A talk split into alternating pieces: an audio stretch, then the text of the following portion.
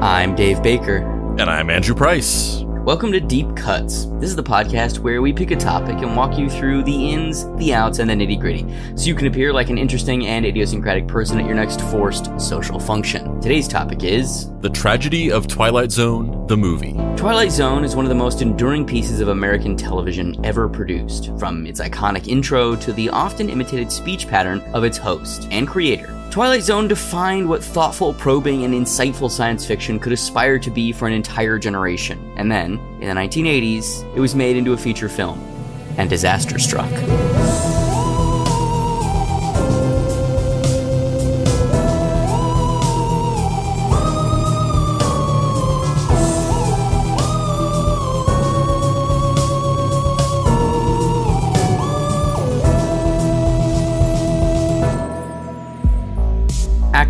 John Landis always rubbed me the wrong way for some reason. The Twilight Zone was a TV show that ran from 1959 to 1964. It was created and the brainchild of screenwriter Rod Serling. The show lasted a total of five seasons and 156 episodes. It featured now beloved stories written by Richard Matheson, Ray Bradbury, Jerry Sohl, and a bevy of other science fiction writers. The show features first appearances of many future superstars, Dennis Hoffman, William Shatner, and Robert Redford, just to name a few. During the course of its five season run, it earned a place in the hearts and minds of Americans from all walks of life. By the time the 1980s rolled around, talk of bringing back the Twilight Zone was all over Hollywood. Ultimately, Steven Spielberg was granted the honor of charting a course into the great unknown. While there were discussions of bringing it back to the small screen, ultimately Spielberg decided to enlist some of his fellow Hollywood elite filmmakers and elevate Rod Serling's masterpiece to the big screen. Uh, before we go on, because we kind of don't talk about the show itself after this point, what did are you a Twilight Zone fan? Did you like the Twilight Zone, Hell yeah. Especially that Tony Baloney episode? Yeah, the, I mean, the, the Tony Baloney episode is the, the coup de grace of the Twilight Zone oeuvre. I hate you right now. what do you What do you like about Twilight Zone? When did you first When did you first see it? Uh, I mean, I, I watched it on the Sci Fi channel whenever I was a kid. Back when it actually was the Sci-Fi Channel, not the Sia Fia channel. Yeah, yeah, before it got rebranded as Sci Fi, spelled S Y F Y.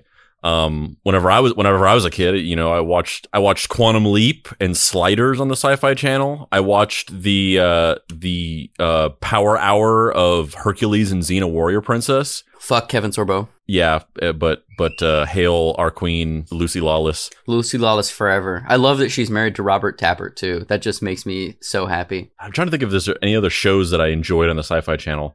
Uh, maybe maybe the X Files played on there. I don't even remember. Oh, and the Outer Limits, the original 1950s Outer Limits show, and then also the 90s Outer Limits show, which is also very good. Um, in a, in a very like kind of cheese. Like I, I really enjoy the cheesiness of the of the 90s Outer Limits show. Oh, and then there's also Tales from the Crypt and the Friday the 13th show. Uh, all those shows on the Sci-Fi Channel. But yeah, I love the Twilight Zone. I loved it because I just loved sci-fi stuff when I was a kid. Um, I thought that the stories were really entertaining. It was my first exposure to that kind of like st- st- storytelling where there's so, I, I don't think I fully grasped it as a kid, but that storytelling where there's some kind of like almost profound moral point to it and it's got this like twist to the at the end where, where it's like oh shit it was that the whole time kind of thing um, I, I, I think that might have been like the first media I'd ever seen that was like that, you know? Um, and I especially enjoyed, I mean, uh, the whole show is great. The entire run of it is great, but I think it, is it season three where they basically, they had this idea to shoot the show on video rather than film. And so because they were shooting it on video, almost as just this cost saving measure, because of the limitations of shooting on video at the time that it was different it wasn't like today where you can everything's kind of shot on video now um digital video uh and then there was like a time in the 90s where things were shot on video and it was like a little bit easier at that point but back in the in the 60s uh shooting on video was a whole different beast. And so because of the, the technical limita- limitations of shooting on video, they had to shoot the episodes basically in real time on soundstage sets that they built that were uh, modular and they could walk into different rooms and move things around to basically like go through the motions of an entire episode as almost like a, a 3D stage play. Um, kind of like, you know, the movie Rope, uh, or what a movie like Birdman pretends like it is, which is like a one, like a, a whole thing shot in one take. Um, but they really were shooting this whole show in one take because of the technical limitations of video. And the, but the results are genuinely cool. Like I fucking love those episodes. Like the episode with the, with the woman who's in the hospital and she keeps seeing that like figure that appears to her at night and she's like following it like that it's just so cool. It, it, and it wasn't even it wasn't even done as like a stylistic choice either. It was literally like trying to save money on production. Yeah, it, it's the same thing too in that same season where there's the one about the gambler who who may or may not have killed himself, and the whole the whole episode you're like, did this guy kill himself and he's undead, or he is a gambler on the run from the mob because he owes them money, like that. I think that's what the episode's about. It's been a while since I watched that season, but yeah, I I uh, I completely agree. The thing I love about it is a Rod Serling as a host is really charismatic and interesting, and I wish that more modern shows had a unnamed narrator host. Like it just it has such a great kind of je ne sais quoi. Like there's just this this this, this feeling about like.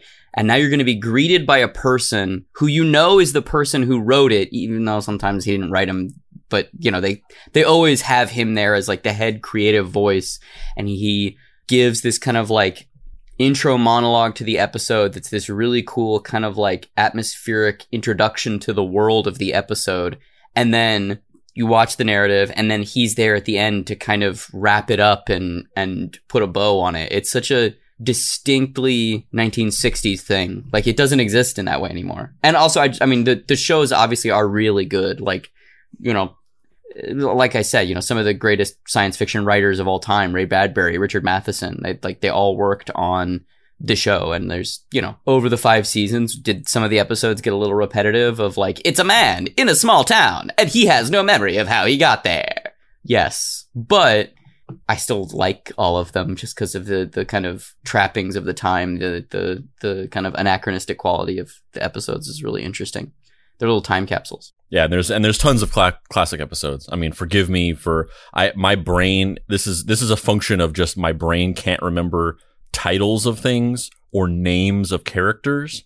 So I've watched these a million times, but no matter what, I can never really remember the names of episodes. Uh, but there's tons of classic episodes, like you know, obviously the the big one that everyone references a lot, uh, "Time Enough at Last," which is which is a which is a aside from being sort of a cliche of everyone making that joke, it's a great episode. Uh, but then there's also you know the episode uh, which the ones that I really love, like the episode where the the the astronaut goes to like a new planet and it's like and it's like abandoned and he's like searching around and then he finds the woman who is the uh, seemingly only other life form there and then at the twist at the end is that they're named Adam and Eve and this is Earth and they've like this is basically a science fiction version of the Adam and Eve story or the or the one where the the guy is trapped on a planet with a robot woman and you find out that it's like a weird prison colony and he falls in love with this woman on this isolated prison planet and at the end of it he is offered to go back to civilization and he doesn't want to because he doesn't want to leave the robot woman. And then the jailer characters shoot the robot woman because they're like she's just a fucking robot. Come on come back to society. Let's do this. You've served your time. Like oh god. Oh so sad or the or the the one um with Leonard Nimoy the one that's uh actually an inspiration for one of the segments in the Twilight Zone movie about it's a, in the Pacific Theater during World War II. There's one where a an American GI gets reincarnated as a Japanese soldier.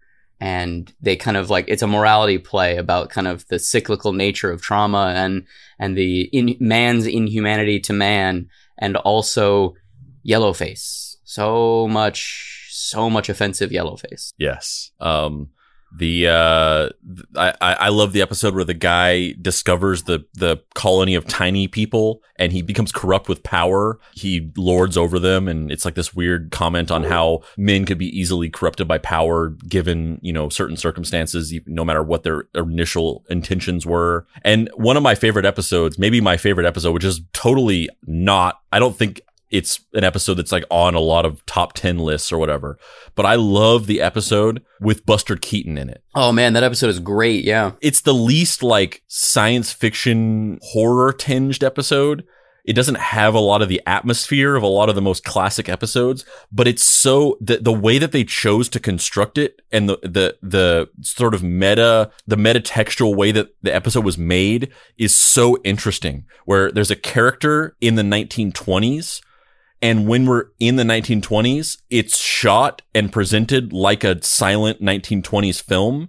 And then when the character acts, he's like a janitor for some inventor and he accidentally stumbles into his time machine and goes to the present in the 60s. And when he goes to the present, it becomes, you know, quote unquote modern day, uh, a set, a modern day filmmaking aesthetic of just a normal Twilight Zone episode. And Buster Keaton is in it. And there's a lot of like Buster Keaton style physical comedy and gags and stunts and I just love that episode. It's like the least like Twilight Zone e type episode, but I really just love the way that they made it. Yeah, I agree. Um, I think we before we move on to the, the movie, did you ever watch um, Night Gallery? Yeah, mm-hmm. yeah, yeah. For anybody who doesn't know, Night Gallery is the the true Twilight Zone sequel. There's been there's been a ton of Twilight Zone sequels and remakes, and there's a, a new show currently on the air uh, from CBS All Access, at, aka Paramount Plus um, there was a show in the 90s, this movie. There's all kinds of Twilight Zone re- rehashes, but the real Twilight Zone rehash is a show called Night Gallery, which is put on put out in like I think 75 or so. And um, it's exactly what Twilight Zone is. It's a it's a Twilight Zone show, but instead of being science fiction themed, it's horror themed.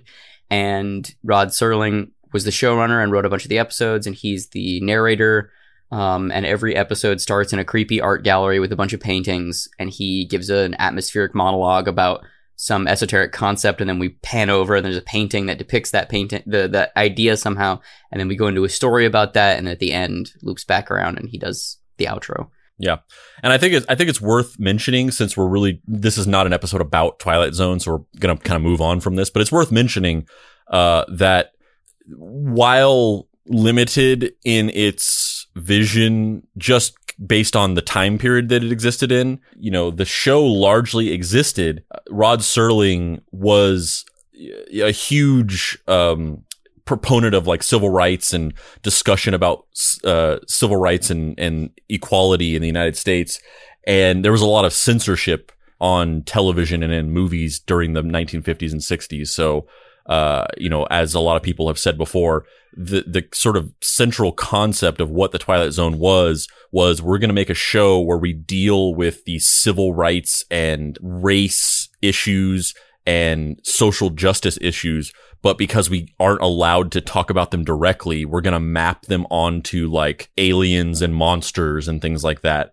And, you know, as uh, maybe in hindsight, as problematic as that idea is of like, the monster is a black guy or whatever. That was a, a solution to a problem that he found to get around the censorship at the time. And, um, you know, uh, looking back on it, it, there's issues with it, but I also think that there's a lot of, there's a lot to be said about how sort of progressive it was for its time. You know what else he was a big fan of? Not murdering people. Yeah. Huge not murderer, that, that Rod Serling guy. He was like really, really excited about the idea of just not killing anyone. Yeah, I mean, he was so against not killing anyone that, like I said before, his show was like largely based on this concept of like, I'm going to preach about not killing certain types of people, but I have to make them aliens because they won't let me say gay or whatever. He was also just a fan of like not killing performers. Like he was really excited. Like no one died on his he had he had a pre like Star Trek fame William Shatner. He was nobody at the time. Like if if William if William Shatner had been killed, like nobody would have really batted an eye. It wasn't like killing Star Trek Captain Kirk William Shatner. It was killing nobody. Bill. It was he was killing a guy named Bill Shatz, and he still didn't do it. Yep, still didn't kill him. Although Bill Shatner, kind of a fan of maybe killing people, sorta. Look into the thing about his ex-wife. He may or may not have killed his ex-wife. Yeah. So I mean, when you when you think about it, it's like no go no good deed goes unpunished. Yeah. Spielberg decided that the Twilight Zone movie would be a remake of three episodes from the original series and one completely new original story. The directors chosen for the project were John Landis, Joe Dante, George Miller, and of course, Spielberg himself. So, those four people, that's a hell of a fucking director's lineup right there. Yeah, I mean, it's a movie technically, just on paper, that is like tailor suited for me on paper. On paper. When you, when you hear that, you're like, oh, they made a movie where they went into the future and was like, there's gonna be these two guys that make a podcast and they're they're boy detectives and we're just gonna make a movie that exactly appeals to their interests. But then how that how they fucked that up, we'll we'll find out. It's a big, it's a big, it's a big fuck up. John Landis specifically was tasked with directing Time Out based on the classic episode A Quality of Mercy from the episode of the Twilight Zone TV show. Bill Connor, played by veteran actor Vic Morrow, is a deeply bigoted man. In a karmic twist of fate, he's mysteriously sent back in time. Skipping from time period to time period, he finds himself as a Jew during World War II, contending with Nazi troops and then as a black man dealing with the Klan, and then finally as a Vietnamese man during the Vietnam War. He finds himself protecting two small children from dastardly and racist American troops. Originally, the ending of Time Out was that Bill Connor was just a remorseless bigot for the entire story. However, after the studio expressed concern, Landis added a scene where Connor saves two children from oncoming fire, risking his own life, thus giving the character a bit more dimension and a morally gray center. His character utters the words in the script, I swear, I'll protect you, which harbored an eerie foreboding, which examined in the context of what we now know would happen. During the filming of Time Out on July 23, 1982, at around 2:30 a.m., Vic Morrow and child actors Myca Dinh Le, 7 years old, and Renee Shin Yi Chen, 6 years old, died in an accident involving a helicopter. Are you looking up the footage? I was looking up something different for something for something later on. We can look at the footage. I've seen it before. I, I don't necessarily. I'm not like super enthusiastic about re. Yeah, vis- it's fine. Let's. it. I don't need to see it again either. I I've seen it. It's dark. Have you seen the footage where it like slows it down and stops it, where you can see the silhouettes of like their heads literally detached? That that that exists where they they've like digitally enhanced it. I've seen that not by choice of like oh I want to see this out of morbid curiosity. I I watched it during a time when I was creating content for a true crime website, and uh, it's I mean it's it's not gruesome because it's it's it's silhouettes because it's like backlit figures that you can only see the silhouettes. So it's not like oh literally seeing decapitated bodies, but it's still incredibly disturbing. Yeah. Uh. Yeah. I I watched it when I was writing this episode, and I I don't need to really see it again. Honestly, like it's we all know what it is. As pre-production ramped up for the film, Landis and the rest of his team had a design problem they needed to solve quickly and quietly. How were they going to shoot an incredibly complex and time intensive sequence with little children? The Screen Actors Guild had very stringent requirements for conditions surrounding children in movies, and one of the glaring issues was a very strict curfew. Someone on the crew suggested that in order to get around this legality, they hire two non union children and pay them as extras. Landis was approached with this underhanded solution and agreed, which is how you get two children, not even 10 years old, out during the wee hours of the morning around dangerous stunt sequences. The specifics of the situation, though, get even worse. The children's parents were not informed of the helicopter or its potential dangers prior to shooting. Landis and the company shot around 10:30 p.m. on the night in question.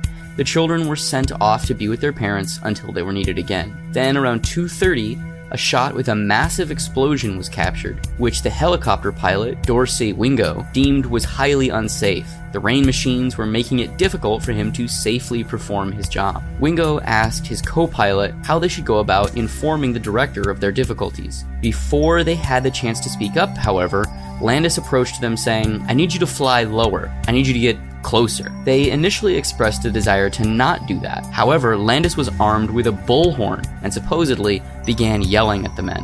Not wanting to lose their jobs, the pilots nodded and set about attempting to make things work. The vehicle in question was a Bell UH 1 Iroquois helicopter. To say that this helicopter was sturdy and definitely capable of performing the stunts in question is true. The helicopter was used during the real Vietnam War, literally battle tested. On the night in question, Landis was overseeing the sequence at the end of the story where Morrow was supposed to flee across a semi shallow river approximately 5 feet deep and 20 feet long.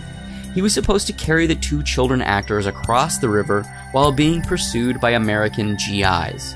The children and their parents were summoned to set in order to shoot the sequence. There are conflicting reports about just exactly what Dorsey Wingo, a real Vietnam War vet, thought was going to transpire. Some have said he thought the scene wasn't going to have explosions.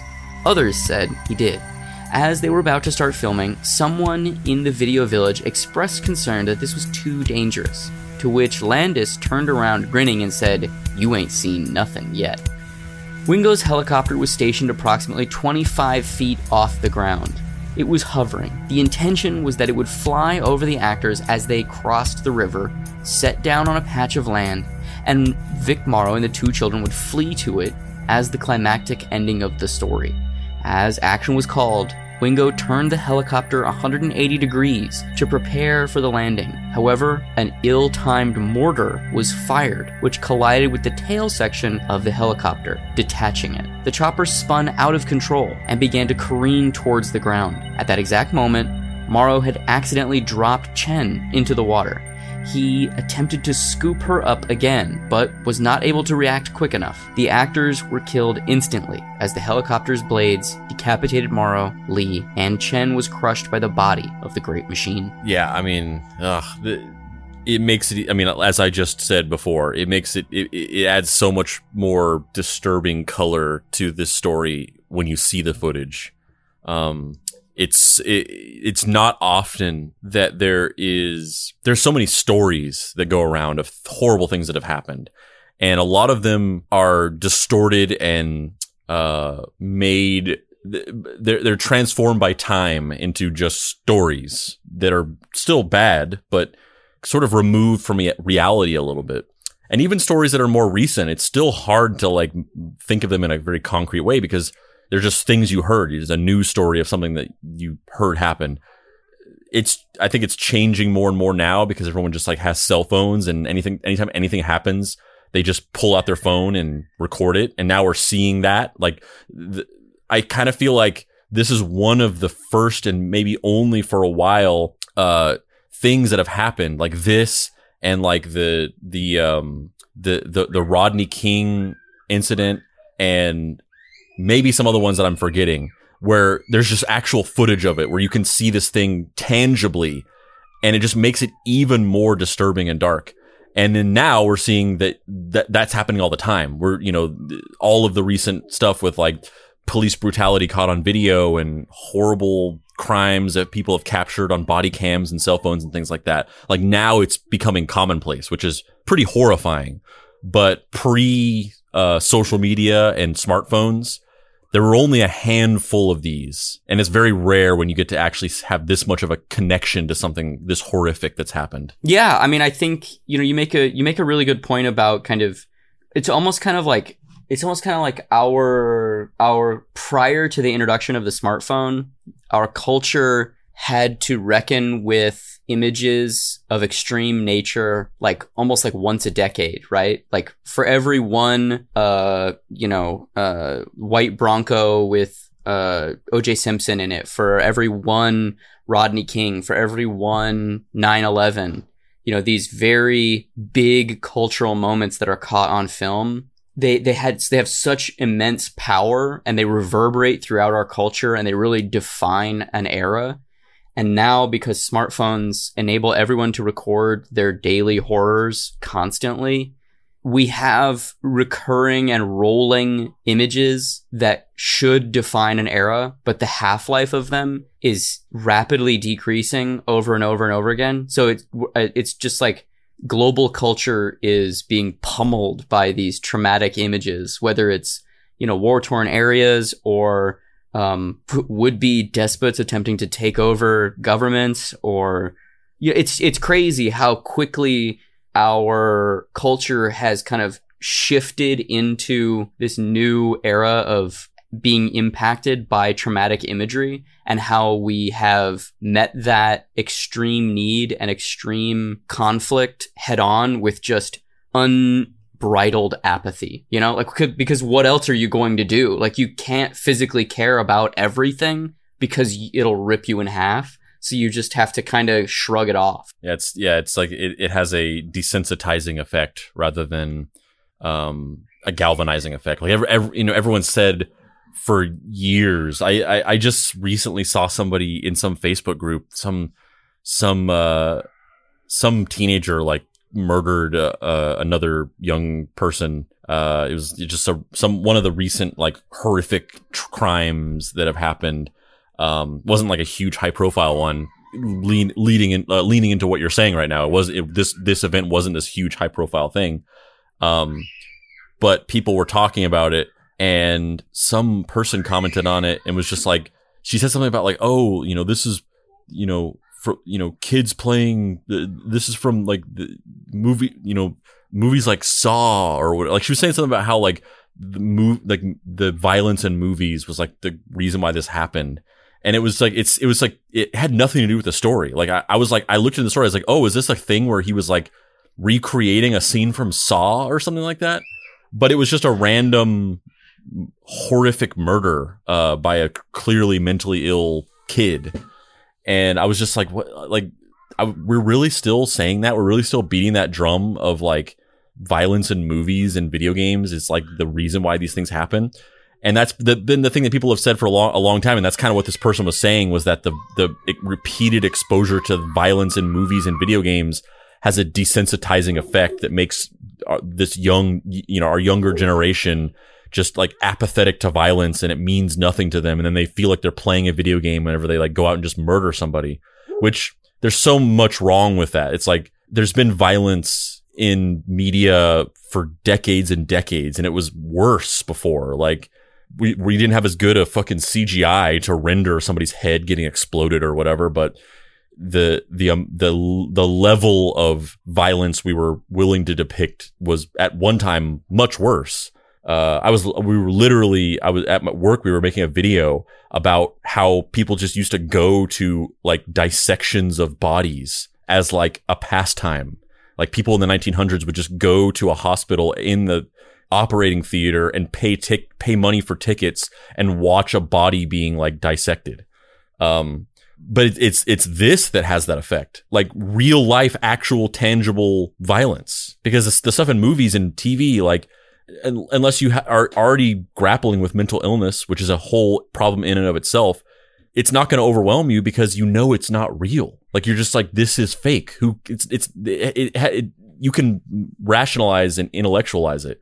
But whenever you're constantly confronted with real shit that you cannot process, that's whenever you become apathetic and you have to just like shut down to it. Which kind of makes me like, you know, if you, if you put your, your head in where John Landis was at this point. I'm not saying it's understandable because it's not understandable. He's a piece of shit.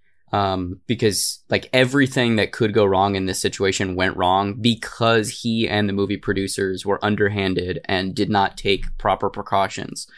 Um, but it's interesting to think about what what drives a person to think that they can do all of those things, right? Because think about the movies he had made American Werewolf in London, Animal House, Coming to America, these genre defining, massive, like cultural touchstones, right? And all of those movies had safety protocols and union times and you know these these uh, safety rails that were put to protect people by unions or by um, health stand health codes and you know you're you're you're you're thinking there you you lose your grip on humanity a little bit because you're thinking like I'm here to tell this story my vision is objectively amazing this movie is going to be the greatest thing that's ever been made these union rules keep getting in my way. Like I didn't need a, a 10 hour day on American Werewolf in London. Like we could have shot that movie and been done with it two weeks earlier if we would just have gone three hours longer every day. And like, what's three fucking hours? Like the fucking PAs couldn't go three hours more. Come on, man. Like I'm an artist here. I just need these troops to marshal behind me so we can do this. And you know you get this overinflated sense of self you you you think of of your opinions as these you know you, you've been vetted by the powers that be your your previous exploits have been so financially successful that you're like reality is an encumbrance you know safety is a second thought because nothing's gonna go wrong. You're the you you think of yourself as the biggest director of all time. You know, you're not gonna trip and fall. You're you're trying to push things to really sell the celluloid dream, but in doing that, you lose your grip on what's important and why those safety precautions exist. You know, it's all ego, right? It, it's just everything else is is fucking dead. The super ego, the id, they don't exist anymore. It's just ego. Yeah, I mean the the phrase or the thing that he said um, when he looked at them and said, "You ain't seen nothing yet," specifically made me think about that because I, I was actually just thinking about this earlier today, and I don't even think it was related to this. I think it was just a completely separate thought. Um, but I was thinking about how in the in one of the behind the scenes documentaries that they've made throughout the years that's gone that's come on to one of the many DVD and Blu-ray reissues that they've done of of the Back to the Future trilogy.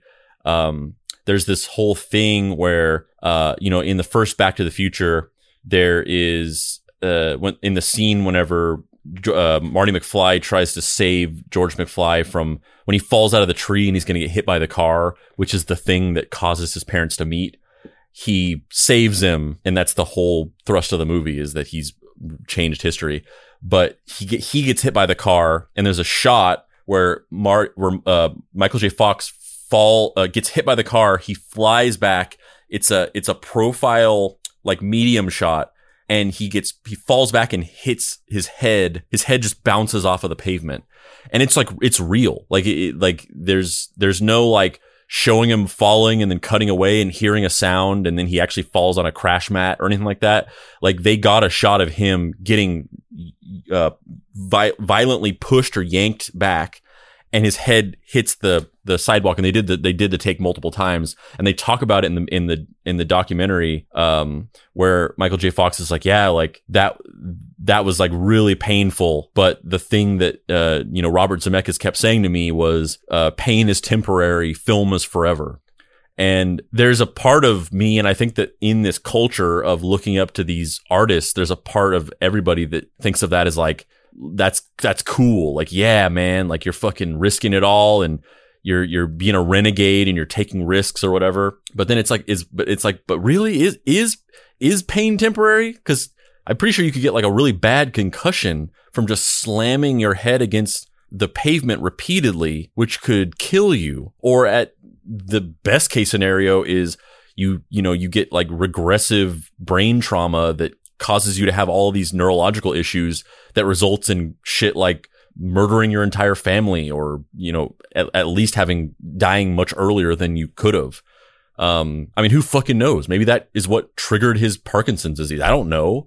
Uh, and, and there, I, th- I thought about that with that quote that he said, because it's like there's a lot of discourse now around looking back and reassessing, uh, how filmmakers act and a lot of the horror stories or the stories of people talking about how you know they got yelled at by the by the by a director or a director made them do a take like 150 times. Like there's this bit there's been this big reassessment of Stanley Kubrick of like he was abusive because he made everybody do takes like 150 times to get it right. And like you don't need 150 takes to get a to get a good take. He was just being abusive um, or stuff like David Fincher and how uh, obsessive with perfection he is, or like some of the stuff with like David O. Russell with those videos of him yelling at Lily Tomlin and things like that.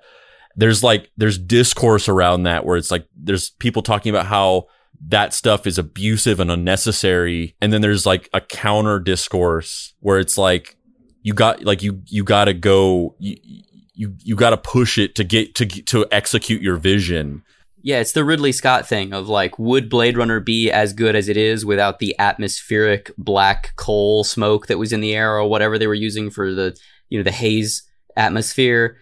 Maybe, maybe not, but it made all these people sick and they were like coughing and throwing up black like soot for months and who knows what that did to them. But the movie is an all time classic, but is an all time classic worthy of anybody being sick for even one minute? Uh, you know, I don't know.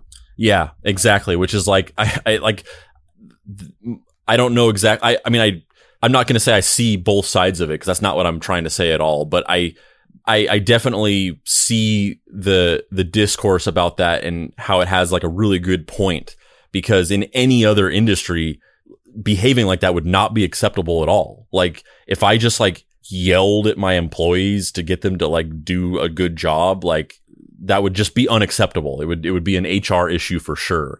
But there's like special rules sewn into entertainment and art artistic jobs. Um and I even think about that with stuff like, you know, that whole thing where like Tom Cruise was yelling at those dudes for violating COVID-19 rules where it's like I, I I agree with him even if I don't agree with him because the reason why he cares about it so much is because he wants Hollywood to open back up and for productions to start again and for the movie theaters to open up. That's why he cares about it so much. I but I agree with him that the that the mandates are important and that those guys are just being so stupid and irresponsible for flouting them.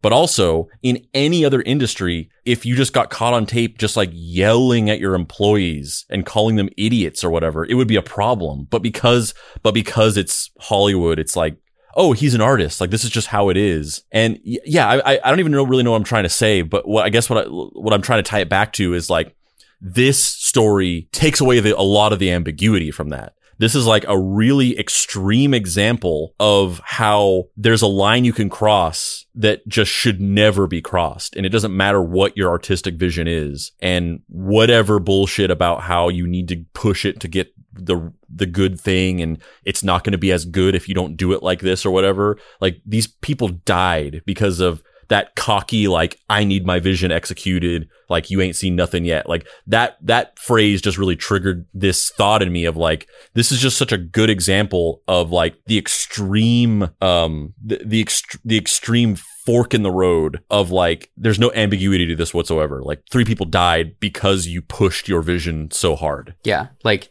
I do agree on some level with the idea that nothing good has ever been made without some kind of sacrifice. But I also think that there's limits within that and there needs to be consent within that.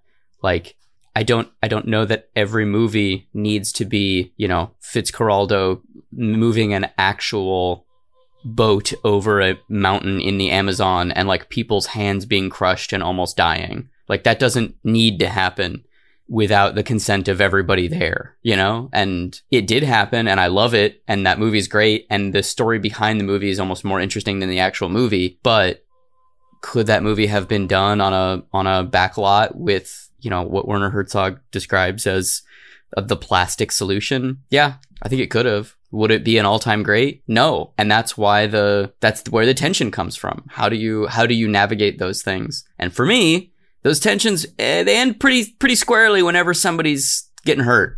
Like I don't I don't I don't I don't think that's uh, that's cool. Um, and I, I think there is a with especially within kind of like film Twitter or whatever. There's a very there's a romanticization of that, which on a on a on a good day I'm able to separate myself from, and sometimes I will not lie and be like, oh man, isn't it fucking cool that so and so only ate a fucking piece of bread for six months and lost 140 pounds to be this role. Like, that's cool. Is that healthy? Eh, you know, but like nothing cool has ever happened without some sort of sacrifice. Um, the issue being that there's an internal mandate for those things and an external mandate. And when the external mandate is happening, things can get screwy sometimes, which is how you get stories like this. Act break. Fucking clown, clown horn.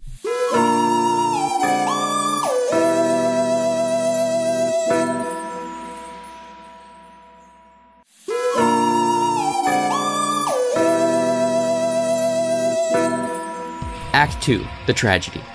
The set was closed down immediately after this horrible accident, with the parents of the two children immediately being rushed to a nearby hospital. They understandably could not stop crying and screaming. The staff diagnosed them as being in shock. The story immediately took on a life of its own, with the public and media taking an immense scrutiny to what had happened that night. News of Landis and the production's skirting of labor laws and his fateful quote of, You ain't seen nothing yet, reverberated throughout the evening news broadcasts for months afterwards. In October of 1984, the National Transportation Safety Board reported that the tragedy had inspired an investigation, which had just commenced. The Federal Aviation Administration, FAA, had just instituted regulations in March of that year to define how aircraft were regulated during film and television productions. Frustratingly, though, the new regulations only covered fixed wing aircraft, not helicopters. The National Transportation Safety Board recommended an amendment to the regulations to incorporate helicopters, which was accepted in 1986. But this action was too little too late. People were dead, and the public wanted justice. The tragedy and public outcry surrounding the accident on the set of The Twilight Zone, the movie, led to a civil and criminal lawsuit against the filmmakers that lasted for years. In 1986, a state trial took place. Landis and his Confederates were brought up on three counts of gross negligence and three counts under a death under unlawful circumstances constituting manslaughter charge. Though an initial trial was commenced, it was dismissed for lack of evidence. But then, in an appeals court, it proceeded to a full jury trial. I mean, before we even get to the next part, like, how bullshit is that? Lack of evidence. Like, what, uh, what more evidence could you need? Like, it's on video, multiple witnesses corroborate, corroborating just his like cavalier attitude, the fact that he, uh, was ordering the, the, the helicopter to go lower. Like, here's the established facts of like witness eyewitnesses and witnesses corroborating and things caught on camera. On this film set that John Landis was overseeing, three people died in an in a horrible accident, a preventable accident. The accident was caused based on a number of factors that were clear violations of rules and laws. They were shooting a movie at like 2:30 a.m. with two children who had been hired in some weird sleazy back alley way of like we're just going to make the, book them as extras so that we don't have to uh, um, abide by child labor laws. The parents did not know that there was going to be that there were going to be hel- a helicopter or explosions on the set or any of this stuff. And and he and and multiple people kept saying we shouldn't do this.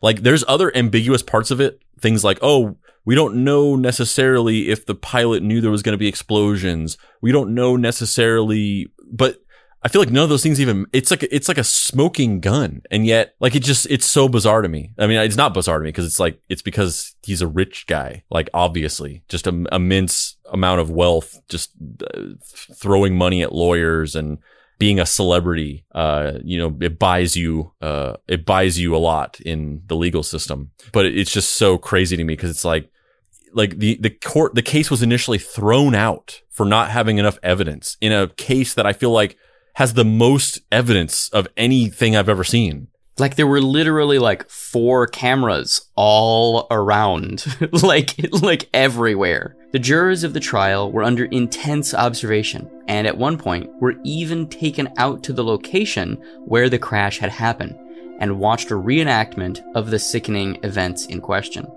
Landis was stoic and quiet through much of the trial. When asked if he had viewed the footage prior to the trial, he responded, Only twice before. It's very hard for me to watch. Myca Le's father, Daniel Le, testified that he had witnessed Landis instruct the helicopter pilot to fly lower. All four parents testified that they were never informed that there would be explosives or helicopters on set. They all testified that they were repeatedly told that no one was in any danger during the shoot. A parade of witnesses were called, and all of the defendants were called to testify. Landis, Folsey, Wingo, production manager Allingham, and the explosives specialist, Paul Stewart, delivered testimony. The higher ups pled guilty to illegal hiring practices of minors, but insisted that they did nothing wrong over the course of shooting. It was a bitter battle. The opening salvo from the defense alleged that the parents of the children were liars and that they were fully making up stories. We're gonna watch this little clip of Harland Braun, the defense attorney, literally saying this. They will deny that they knew that there were going to be a helicopter and special effects in a scene which they had seen a similar scene five hours before. We just cannot explain that. Uh, because Mr. Folsey, in fact, told them all of that. There was an independent witness to that, and there's an, another family that was recruited uh, whose children were standbys who were all told that. That's simply an outrageous misstatement, and uh, counsel knows it is. The parents are going to come in here and testify truthfully. They have absolutely no reason to lie. It was during the filming of this scene that actor Vic Morrow, six-year-old Renee Chen, and seven-year-old Myca Le were killed. What caused the helicopter to crash and explode is still being debated. The trial, meantime, will continue. If for context, Harland Braun was the man who got the doctor off who overprescribed pills to Elvis. So, you know, he's kind of a piece of shit. Over the course of the trial, the defense repeatedly asked for a mistrial, but was denied. Production assistant Donna Schumann testified. Why did I pronounce Schumann that way? I don't know. I was I was not I wasn't gonna say anything because it seemed like you were just moving on, but I was like, that was that was a weird that was a weird way of saying that. What the fuck?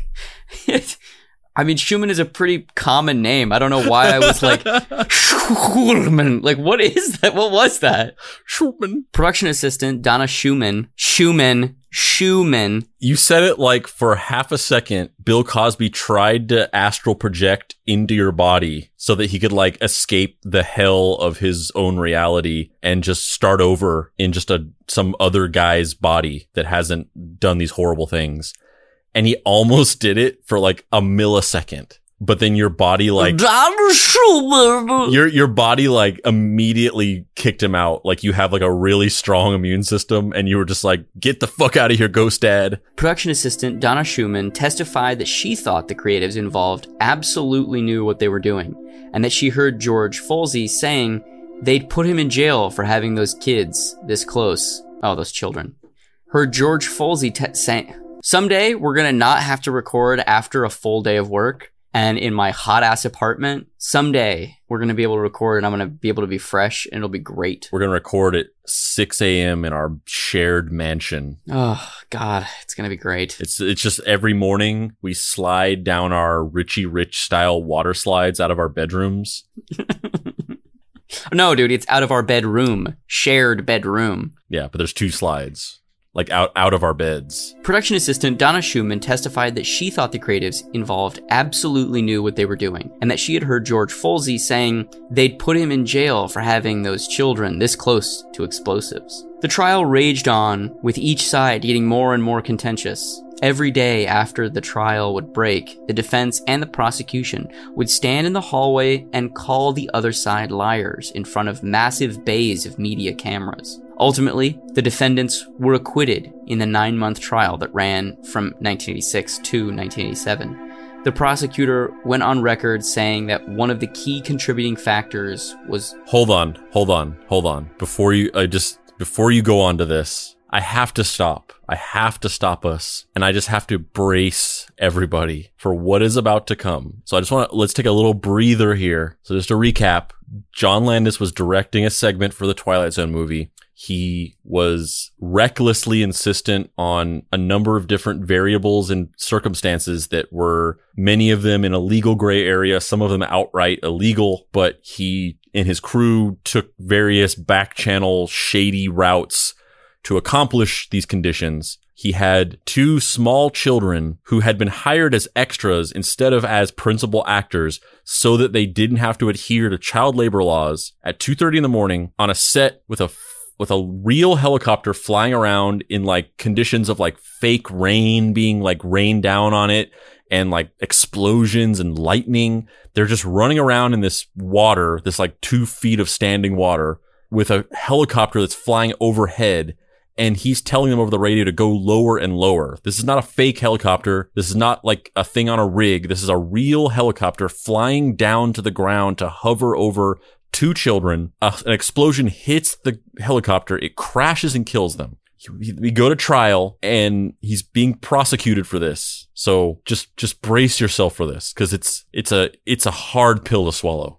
No buenos, I believe is the emotionally respectful way of putting it. I just you are not like you are not going to believe what this is. You are not going to believe what this thing is that like caused this trial to cause John Landis to stay out of prison. The prosecutor later went on record saying that one of the key contributing factors as to why the jury declared them innocent was that they had somehow been told an untruth that John Landis was going to make a film about the trial and that he was going to cast them to play themselves. Society died on this day. On the day this happened, society died. We talk about how like everything's fucked now, the Verhoeven's toupee, things have just gone so far as to everything's a parody of itself, satire doesn't exist anymore. We just live in a fucking existential nightmare. But it happened on this day. The, I mean, and j- this is not necessarily confirmed. This is something that was said. So it's not like these people like came out and admitted to this. But if it is to be believed, these jurors gave a, an innocent ruling to a guy who murdered two, oh, let me, t- to a guy who allegedly contributed to the deaths of two young children through his own criminal negligence. And they let him off because they thought that he would cast them in a movie.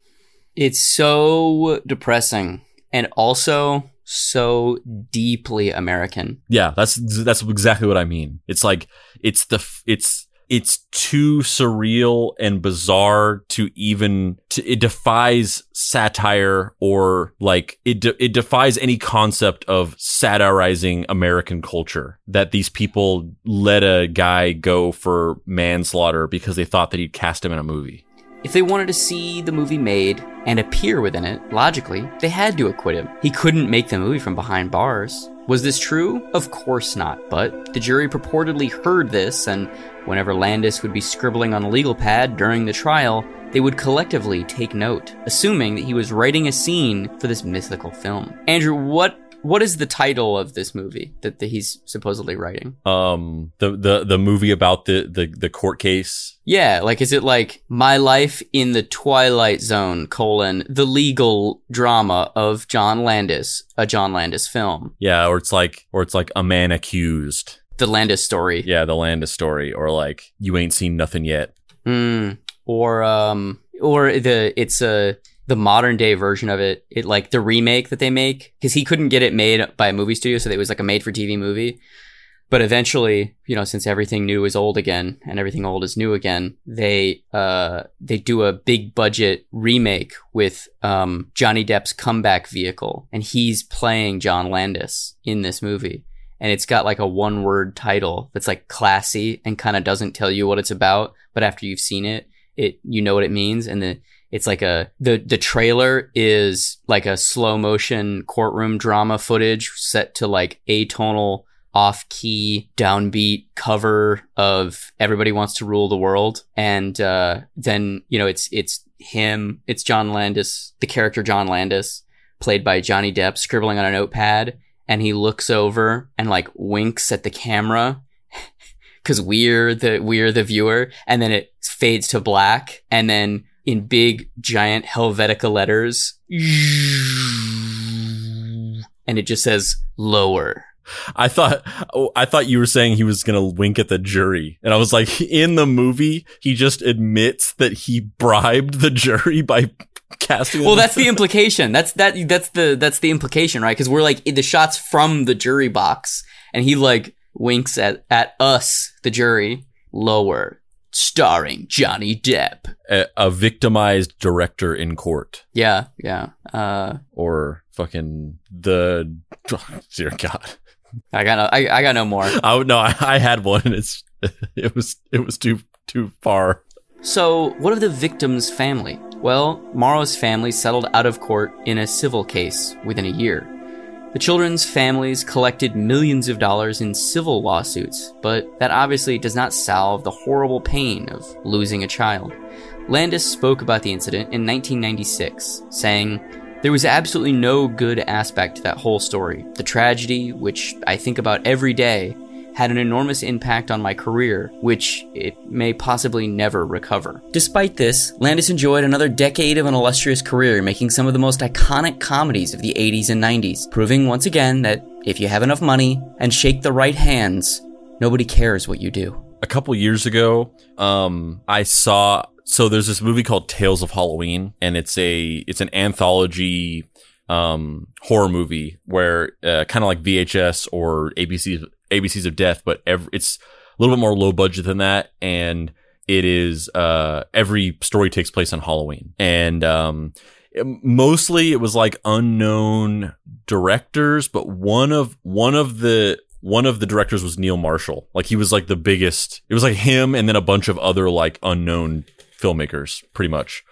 Um, but there, so this, so one of the segments was directed by uh, this guy Ryan Schifrin. Um, and um, I, I saw this movie at a screening, and there was a Q and A with all of the directors except for Neil Marshall, who was you know too too fucking big league for that bullshit. Um, but all the other directors were there doing a Q and A, and this guy was there. And so his segment, it's about these two um, criminals who they want to uh, kidnap and ransom the son of this famous. Uh, I think I think in the movie he's a famous director. Uh, I think that's what it is. It could be something else. It could be he's just like a famous something. But I think he I think he is a famous director. And so uh, on Halloween night, they abduct his son while when he sends him out to go trick or treating. And basically, the premise of this of, of this segment is they kidnap him and they're gonna ransom him off, but the the person doesn't want him back.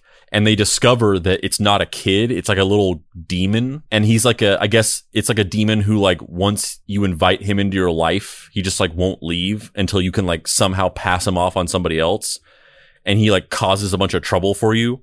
So in in actuality, this is like this weird little demon that had that had attached itself to this guy, and then um them abducting him actually got rid of him, and so he was happy for it.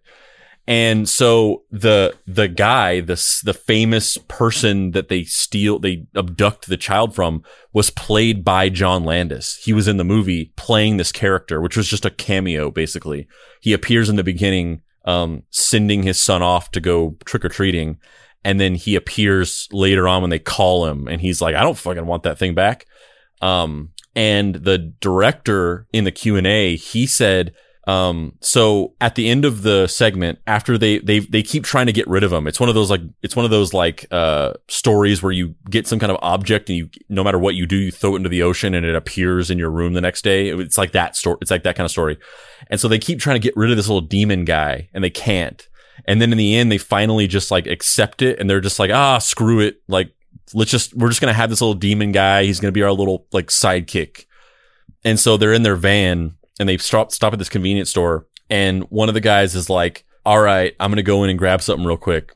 And then he goes out and he comes back. He, he goes in and he comes back out and he gets in the van and he's like, all right, I got your beef jerky and I got your thing or whatever.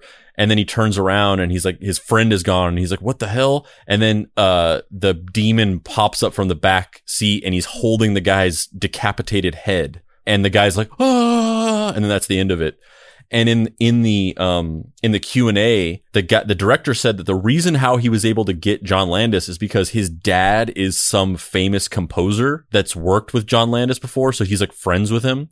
So he just like got John Landis to do it through his dad. But, and so he's like, Oh, can you talk to John Landis? And I, I really want him to play this character. It's, it's like, a, you know, it's a, a cameo of this famous director or whatever. And so his dad was like, okay. And so he had him send him the script. And in the original script for the short, what the ending was that they, the two guys are in the van and they accept that they're going to keep the demon guy. And then the demon pops up from the back seat holding the decapitated head of John Landis. And then that's the end of it. And they go, ah. And he said that when he sent him the script, John Landis was like, listen, I'll do this, but I can't do that thing at the end. I can't have anything to do with anything involving decapitated heads or people getting their heads cut off or anything like that. I can't have anything to do with that. So you have to change the ending. I can't have anything to do with that. And so he changed the ending to that, which number one, I was, I thought was weird because it's like, he's still in it. Like it's, it seems like, like, like if, if I was him, I wouldn't want to be involved with it at all. I'd be like, no, I can't do this. Like, I can't do a thing. You have to change that whole thing. It can't have any decapitated heads in it. But apparently he was okay with it as long as he wasn't the decapitated head. Um, but also that story is just so fucking bizarre. Why would you? And why would you court John Landis? I mean, I, there's tons of people who, you know, still revere John Landis and, you know, don't necessarily, I mean, he's not, he has not by any means been universally like ostracized. Like, Yeah, fuck universal ostracization or whatever. I'm just saying, as a decent fucking human, why would you do that? I would never, I would never do that. I would never fuck with that. I don't want to go so far as to say that this guy is not a decent human being because I don't know him, but he is just a rich kid, like son of a famous composer. Like, you, you know, I, I, feel like, you know, there's a lot of, there's, there's a lot of, uh, you have to go, you have to go really far. You have to go to Harvey Weinstein lengths to get fully, um, re, you know, ejected from like Hollywood elite society. But it, but but I just thought I just thought it was so crazy because it's like I can't even believe that guy is allowed to tell that story. Yeah. Yeah. So Landis would direct little projects here and there, but never re-achieve his former glory. His behavior during the trial was Case in point, speaking of little projects, uh, one of the only uh, John Landis movies I've seen like of like the last you know of recently or whatever was a movie that he made in like 2011 or something like that called Burke and Hare, um, which starred Simon Pegg and Andy Serkis, um, and it was about two guys in the in the 1800s who start uh, they realize that they can sell cadavers to um, hospitals for profit because they need cada- cadavers for like experiments and dissecting and and research. But then they're they're like however they were getting cadavers or whatever just like dries up. And so they start murdering people to give them cadavers. And it's like a true story i guess. But he he turned it into like a weird dark comedy starring simon pegg and andy Serkis his former behavior during the trial was remorseless. Was so remorseless that it permanently killed his friendship with Steven Spielberg. When asked about it, Spielberg said, "No movie is worth dying for. I think people are standing up much more now than ever before to producers and directors who ask for too much. If something isn't safe, it's the right and responsibility of every actor or crew member to yell cut.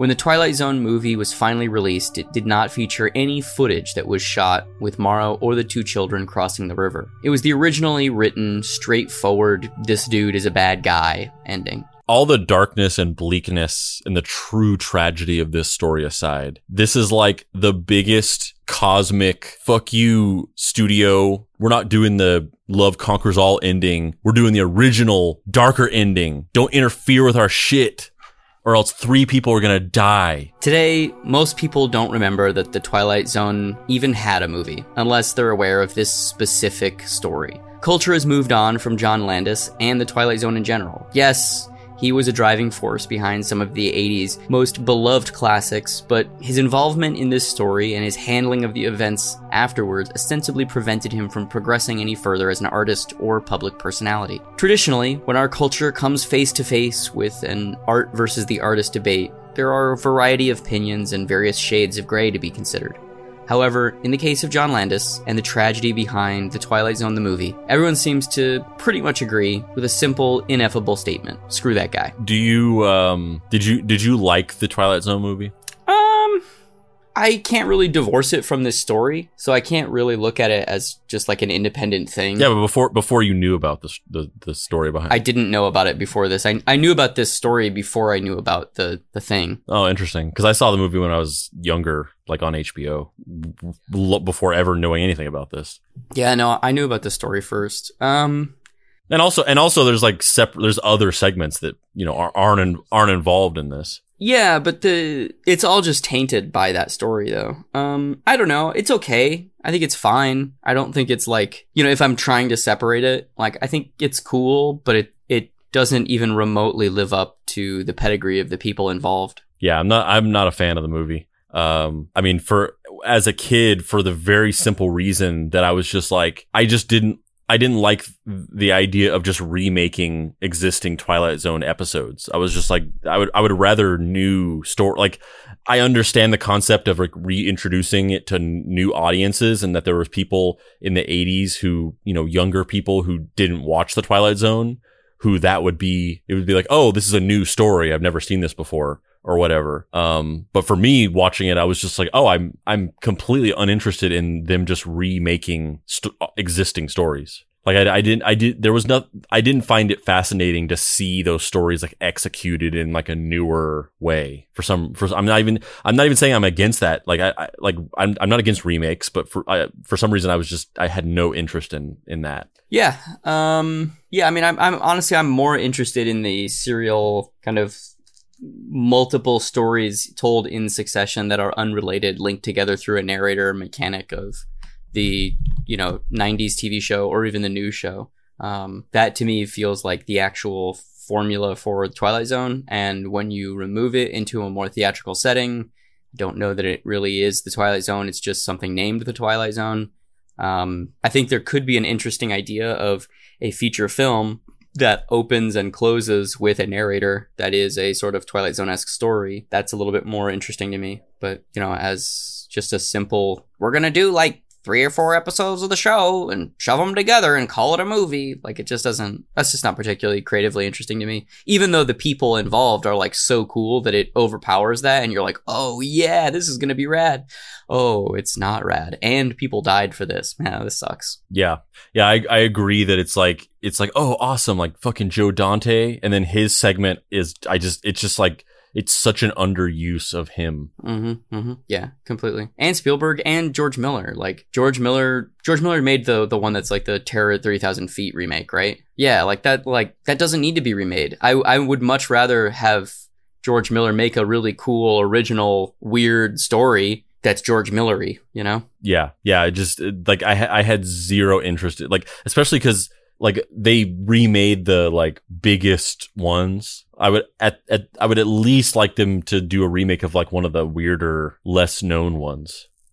Yeah, I mean honestly that that movie kind of turned me off of like I for a long time I felt like I didn't like anthology movies cuz I just so had no interest in the Twilight Zone movie.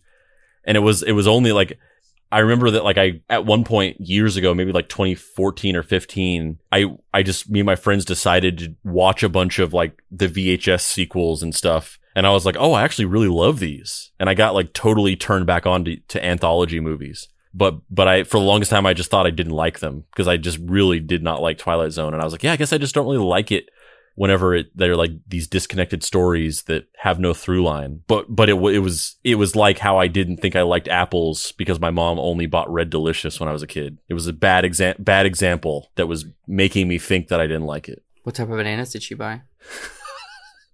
um, I'm I'm remembering that I'm pretty sure that anytime we ever bought bananas, they were like Dole bananas. I'm pretty sure. So they weren't a Chiquita. No, I don't. The only memory I have, I mean, I'm sure I've eaten Chiquita bananas a bunch, but the only specific memory I can conjure of having a Chiquita banana is that one time after having um, been out uh, covering a story for the news, I went to Barnes and Noble to type up my article before having to go to my other job, and I and just I had like 30 minutes to quickly write this article, and I was like, I gotta eat something, and then Barnes and Noble had bananas, and I and it was a they were Chiquita bananas. I bought one and I ate it, and I was like, this banana is weirdly good. And I feel like it's not a good sign that this banana at a Barnes and Noble is delicious. I feel like there's a lot of chemicals and, and, uh, hormones and shit making this so delicious. Well, on that note, any uh any closing thoughts about John Landis uh piece of shit?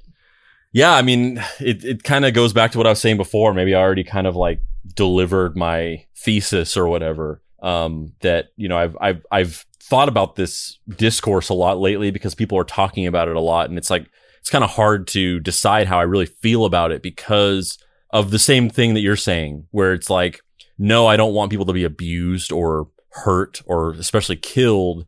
But I kind of feel like just saying that, like, unless a film shoot is just like fun and comfortable throughout the entire thing, it's bad. Like that just that that doesn't align to me with the reality of how you make things and how it's not always fun. And sometimes it takes sacrifice and struggle and sometimes it's really hard and frustrating. And sometimes people's emotions get you know because you're putting yourself in an incredibly vulnerable state. It's like maybe christian bale is a total douchebag or maybe um, actors are by definition their job is to put themselves in a an emotionally vulnerable state and their their emotions are going to be naturally raised and it's going to be easier to trigger them and get them upset whenever they're p- making themselves vulnerable to play a character and maybe they're I don't know where I don't know what the balance is. I don't know what percentage of it is Christian Bale was a douchebag for yelling at Shane Hurlbut because he was messing around with lights while they were shooting a scene, and what percentage of it is come on, man. Like you're asking this guy to like be emotionally vulnerable and then you get mad whenever he is emotionally vulnerable and loses his cool and yells at a guy because he's in an emotional state. Um, I don't, I don't know what the right thing is for that. I don't know what, what the balance is. Um, but I do know that, um, you know, a, a good example, a really good example of it is the whole Joss Whedon versus Zack Snyder thing, where it's like, by all accounts, from all these, from all of these accounts of people on set, Joss Whedon was exhibiting these really toxic and abusive behaviors that were completely not appropriate. Um, but a lot of the Snyder fans or whatever were basically making the argument of like, because that is bad, therefore Zack Snyder is the greatest filmmaker of all time, which is like, those are not mutually exclusive. Like, Joss Whedon can be an abusive, hypocrite piece of shit who abused his power and did some fucked up things. And Zack Snyder can also be a, a mediocre filmmaker who makes things that I just do not like at all. Um, and, and, and a lot of the things that people were saying were like, you know, on a Zack Snyder set, everything is fun all the time. And like, I don't want to sound like I'm against that. Like, that sounds great. Like, but once again, I'm just to say that making things isn't always fun. And I feel like it's dangerous to say that it has to be fun and like comfortable at all times or else it's bad because that doesn't align with my reality of how you make something. I'm Dave Baker. And I'm Andrew Price. This has been Deep Cuts. Please subscribe to the show, rate us on Apple Music, all that bullshit. Uh, if you want to find me, you can find me at heydavebaker.com, um, where you can find my books Night Hunters, Star Trek Voyager 7's Reckoning, Fuck Off Squad, Everyone is Tulip, and a bunch of other cool stuff. Andrew, where can people find you on the internet? You can find me going, uh, you know, having these terribly uh, bigoted thoughts towards the famous directors of our past. But then one day my body gets transported systematically throughout history into their bodies. So at one moment I'm Cecil B. DeMille. At one moment I'm Alfred Hitchcock. At one moment I'm John Landis and I'm able to see life through their eyes and realize that my bigotry towards famous, powerful filmmakers with problematic uh, behaviors on set are um, unfair and that I'm judging them harshly. But I there's no happy love conquers all ending because in the end I'm still just like fuck John Landis. And you can also find me at dapricerights.com where you can get my comic Deadbolt AI Private Eye. No uh, children were murdered in the making of this comic. Um, um, a child dies in the comic, but it was not, it was a drawing, uh, I assure you. And, uh, you can also get some deep cuts merch. You can get some shirts. You can get some fanny packs. You can get some fucking dog handkerchiefs with some deep cuts graphics on them. Uh, you can go to deepcutspod.com and click on the shop or you can go to bit.ly.com slash deepcutsmerch. Um, we got some new stickers on there. We're going to have some new designs for shirts and things coming up soon. Maybe by the time you hear this, I don't know. We also have to announce we have to announce on the show the winner of the Pizza Pizza Mimaritza Celebritza at the Mountains of August Madness winner. We had the the playoffs where we couldn't decide between the Pizza Pizza Mimaritza contestants. And so the winner is Andrew. The winner of the first annual Pizza Pizza Paparizza Mimaritza Celebritza at the Mountains of August Madness final showdown is Aaron Dockery with his Need Me Like Your Long Breads meme. Which was voted on in the group. We did not decide that. It was a close run between him and Brock's uh, My Chemical Voldemort, uh, but ultimately Aaron Aaron got it. You, you won, buddy. It's, it's all you. You can update your resume again. All right, so here's here's here's the deal, Dave. There's too many good ones. I can't narrow it down to five. God damn it. We're gonna we're gonna blow through these. I will shorten the descriptions. We'll get through these in the time of five because I can I cannot. I, I just can't decide. There's there's there's I just can't do it. I can't fucking do it. All right. So first one. So this is a meme that is showing you. this is not only is this a great meme, but it's also a genuinely good suggestion for an update to the Facebook UX that I would actually petition for and go to a fucking Facebook meeting and demand they make. So it's a, it's showing you all of the different um, Facebook reacts that you can do: the like, the love, the care, the ha ha, the wow, the sad, the angry. So it's like showing you all the reacts that you can choose whenever you're reacting to somebody. And so um, Aaron Dockery, uh, reigning champion of the Pizza Pizza Paparizza Mimaritza Celebritza at the Mountains of August Madness Final Showdown, is suggesting that we add a um another react to the list of reacts, which is the "You think I'm gonna say no" react. Yeah, it's my it's my face making the you think I'm gonna say no face. Which for people who don't know is a thing now where I sent it to Andrew once in a conversation where I made this dumb expression, put my hands up and said, You think I'm gonna say no? And now it's a fucking thing that people I've never met all across the country now say. It wasn't you weren't it, you didn't even send it to me saying you think I'm going to say no. You just sent it to me as like you were doing a weird character. It was just you with your hair like messed up, with your hands up. I put the you think I'm going to say no text on it. Because that was a separate meme. Because we used to just pitch each other ideas for movies and then we were always in agreement and then it got to this point where one of us was just like, "Yeah, that sounds great. Do you think I'm going to say no to that idea?" Like, of course I'm going to want to do that and then you were the one that combined the face with a hand movement with our other conversation meme if you think I'm going to say no. Yeah, so that was like it's even further removed from that. Like you we, when you took this picture, there was no scenario in which you could have ever foretold that this is where it would end up. But I think it's an it's a genuinely good suggestion, and I wish I had a "you think I'm going to say no" emoji. Yeah, I'm gonna give that one uh, nine and a half. Nine and a half. The uh the the Mickey Rourke. What are you What are you getting it? Getting it? Uh, for for pure um, pragmatism, I'm giving it a full ten. Um, this next one is uh, uh the uh, no, notorious meme photo of Ben Affleck um, standing outside of his house. Uh, some a paparazzi has snapped a picture of him, and he's just looking like so stressed out, and like he's just been through the fucking ringer, and like he is just he is over this day. He's done with the day. And the text is anyone mentions the Mandela effect, Andrew, and then that's me.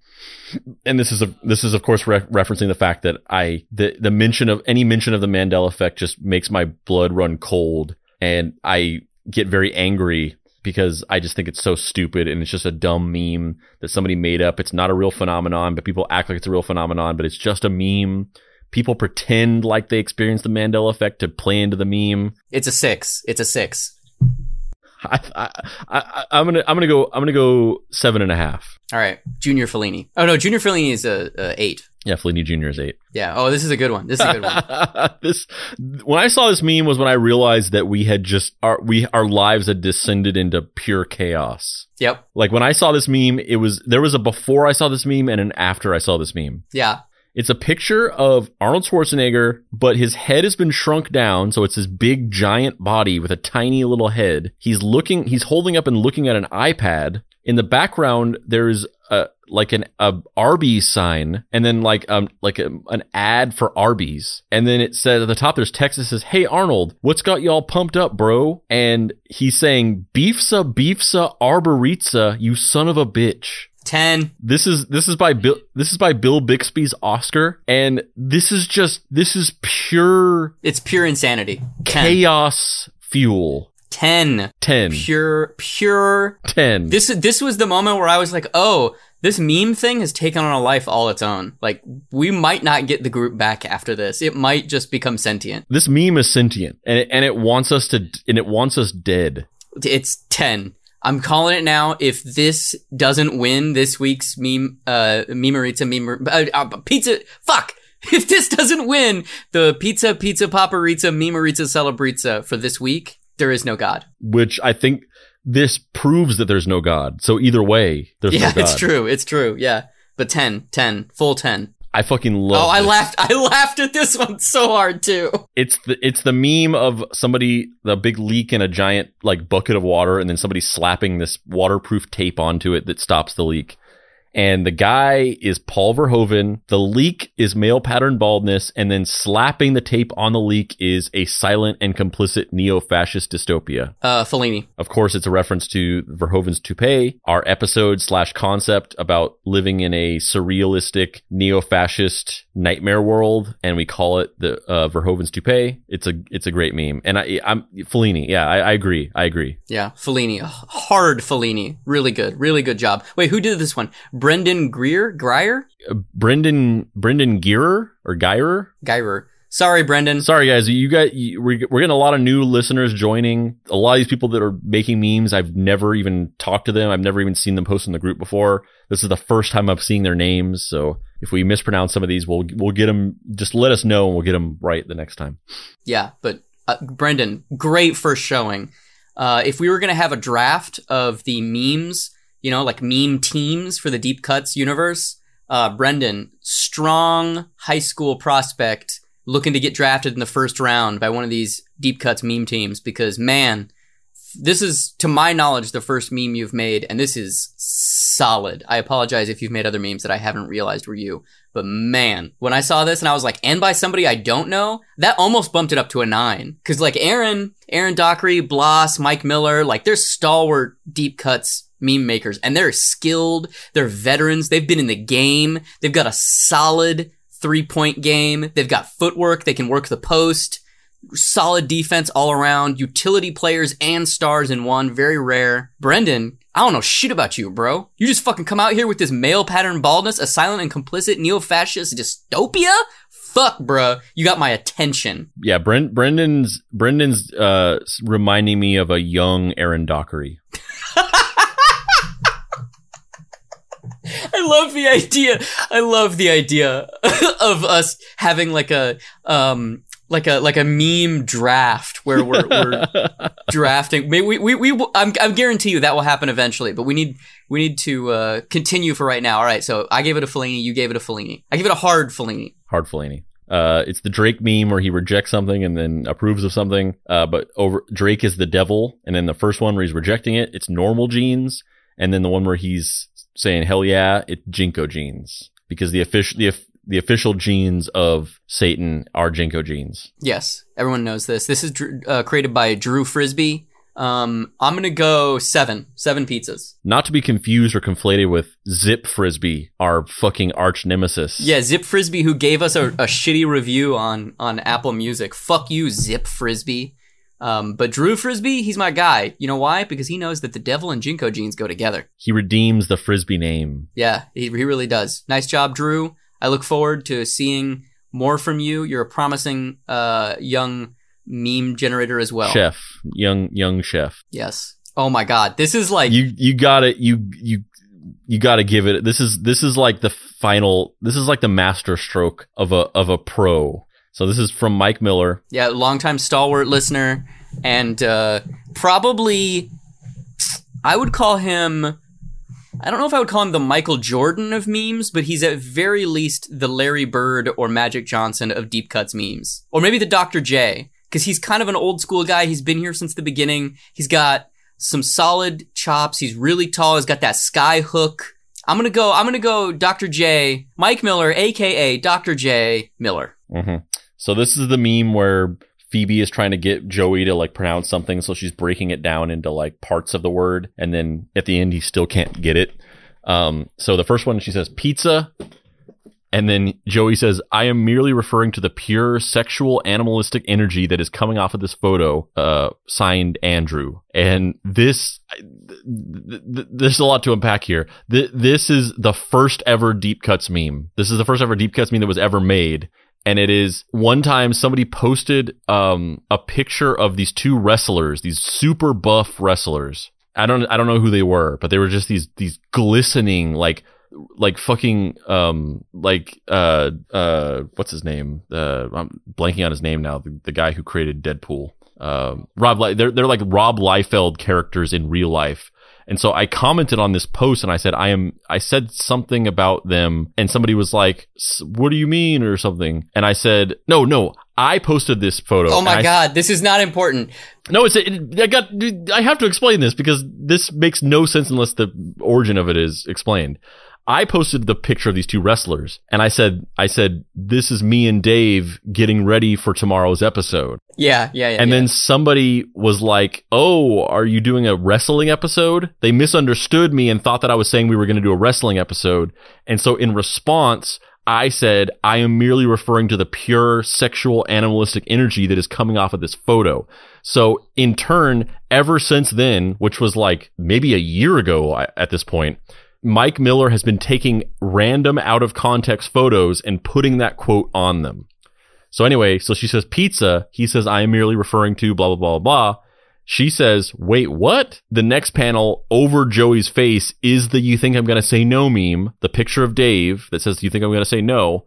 And then Phoebe says, stop before we enter a bit spiral. Then Joey's face is the Ninja Turtles logo, but it says dying Woodrow Wilson long bread, which is a reference to the pandemic episode we did where we created the concept of long breads, which is another, uh, maybe the second deep cuts meme that's ever existed.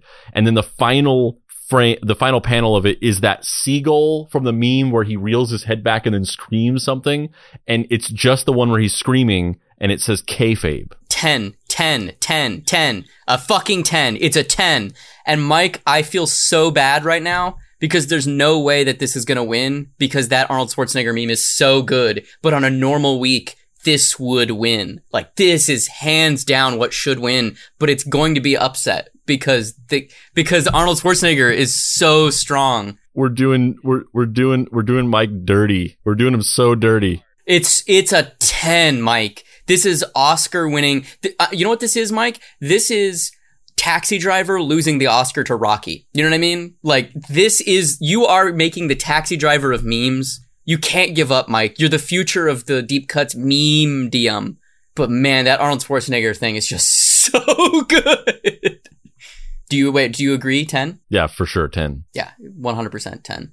Uh, this is the evolving brain meme where it starts off with a regular brain and then just gets more and more enlightened. Who's who's it by? This is by Noah Eblin, uh, l- stalwart listener of the show, uh, co-host of the Let's Look Back podcast, which we went on. Um, the first one, which is a normal brain, it says Deep Cuts Meme Contest. The second one, which is slightly more enlightened, Paparizza Memerizza. The the third one, which is even more enlightened, Pizza Pizza Paparizza Meme Celebrizza. And then the final one, where you've reached complete mental enlightenment. Pizza Pizza Paparizza Memerizza Celebrizza at the Mountains of August Madness Final Four Showdown. Uh, I'm gonna go seven. I love this. I think this is great. Yeah, I'm gonna, I'm I'm I'm going Fellini. You going Fellini? Yeah, All right, I'll bump it up. Seven and a half. Seven and a half. It's really good. this Dave, like this next one, it's not it's not as flashy as the meme like mashup one that Mike did that we just talked about, or the Arnold Schwarzenegger one. It's not like it's not as like in your face, balls to the wall, swinging for the fences, but in a much more understated way. This next one is beautiful.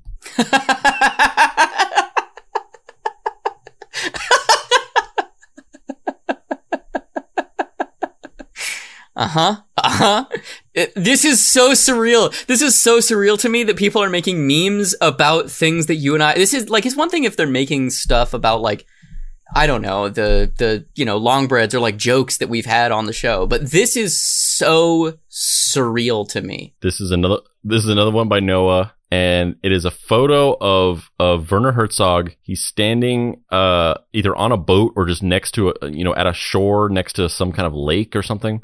That's in the backdrop and he's got a camera on his shoulder on a on a shoulder rig, but he has it lifted up where he's not pointing it forward. It's kind of just ha- hanging on his shoulder.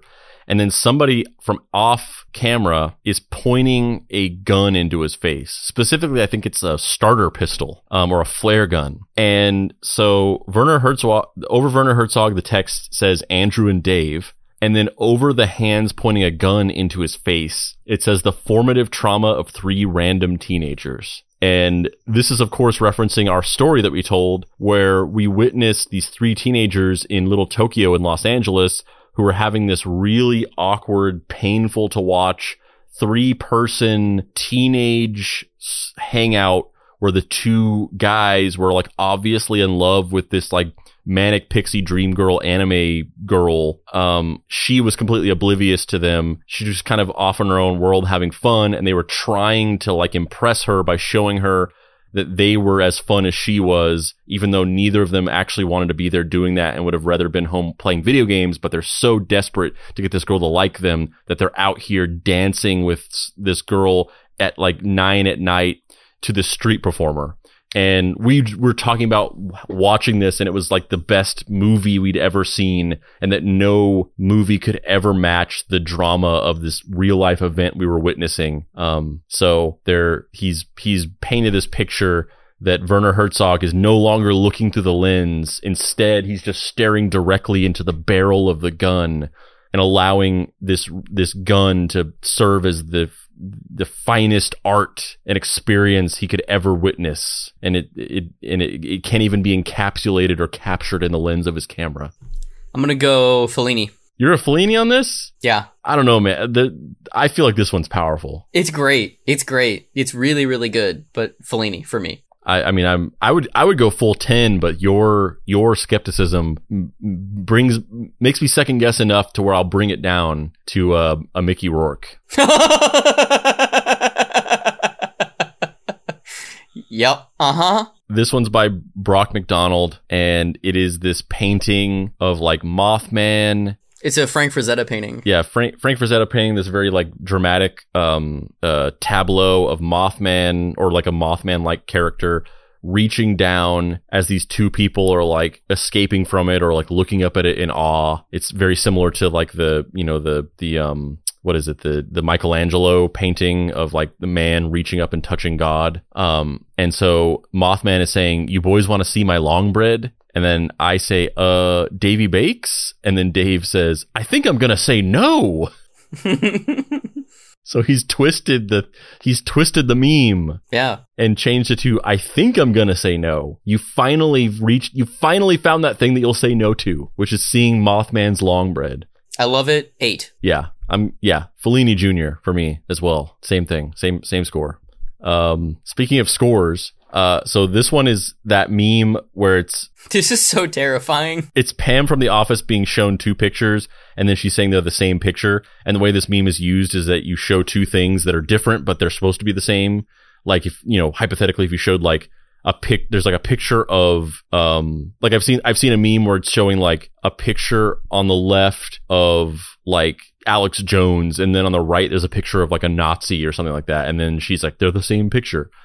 So this one, the picture on the left is a picture of Hugh Grant, and the picture on the right is a picture of Mickey Rourke. And then it says Deep Cuts needs to find needs to find the difference between these two photos. And then the bottom one is supposed to be Pam from The Office, and she's saying they're the same picture, but she but Aaron Dockery has put my face has put my face over Pam's, but he hasn't just put my face over Pam's. He didn't just take my face and Photoshop it in he ran it through FaceApp, which actually like deep fakes my face onto her face, and it's terrifying. He's taken a photo of he's taken a photo of me where I have a neutral expression where my mouth is closed and I you can't see my teeth and I and I have like a, a neutral facial expression and it's mapped it onto hers so my mouth is open, I'm smiling, and I have teeth that have been generated by AI. Seven. I feel like I mean I feel like I have to give no because it's not yet seven and a half.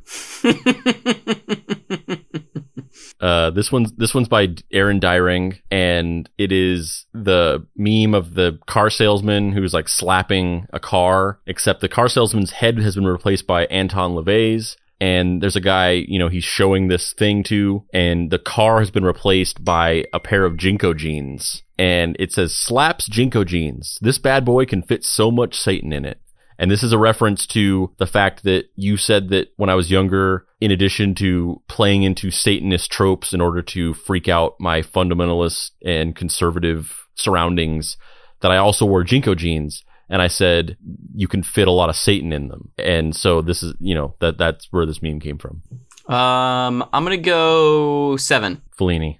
Oh man. Oh man. This is a good one. Oh man. Last but not least, on the uh, on the Pizza Pizza Paparizza Mimarizza Celebrizza at the Mountains of August Madness Final Showdown, one of the memes we reviewed was a meme quote unquote meme by Eric Dyring, which was just um, a picture of us over the uh, the um, Deus Ex Mankind Divided game cover.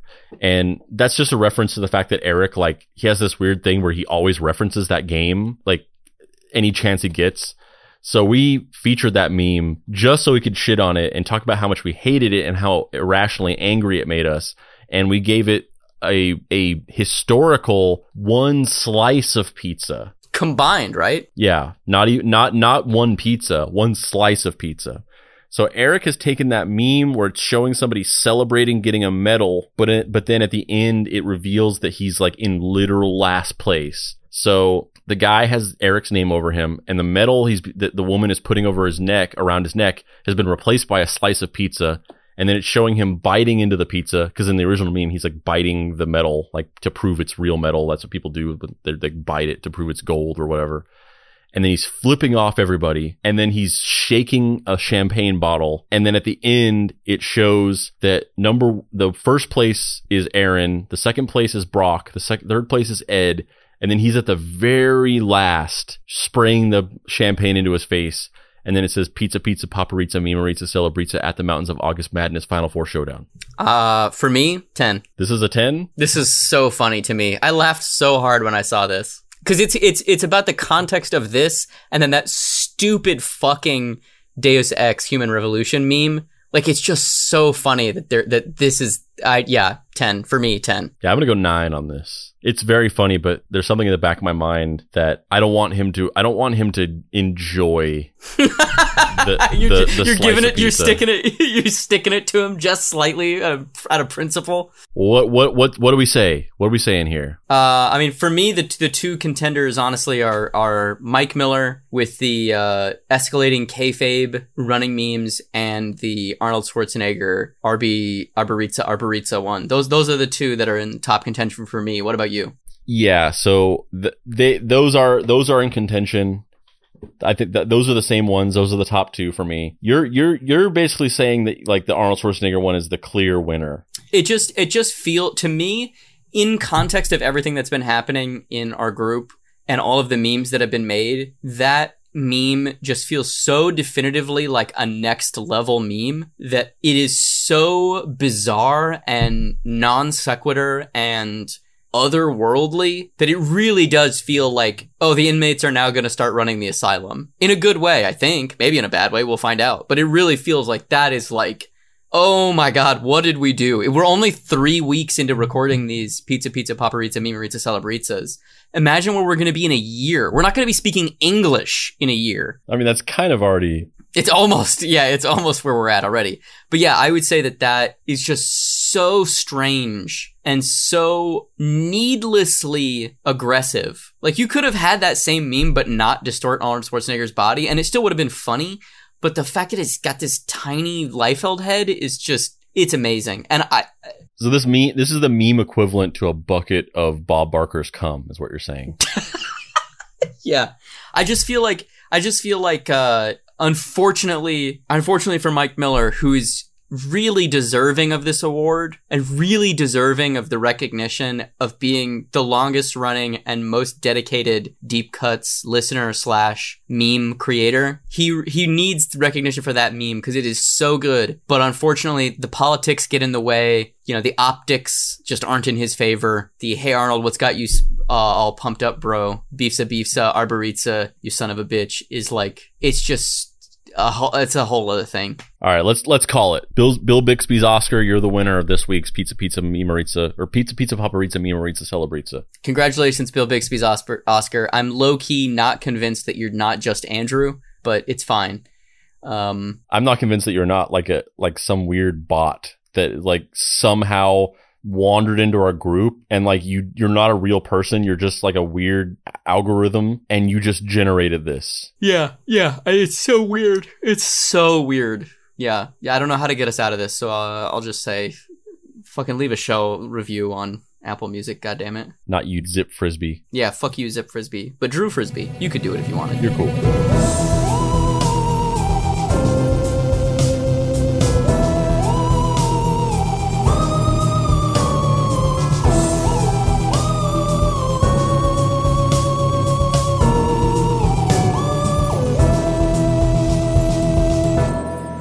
Deep Cuts is a production by Boy Genius Media. If you'd like to find this show and others like it, please visit boygeniusmedia.com or deepcutspod.com. If you want to join in on post episode discussions, please join the Deep Cuts Podcast Facebook group. Finally, subscribe to our YouTube channel for additional video content. The incidental music for this episode was created by D. Catalano, whose music can be found at wekeepoddhours.bandcamp.com, and The Dead Boy Detectives.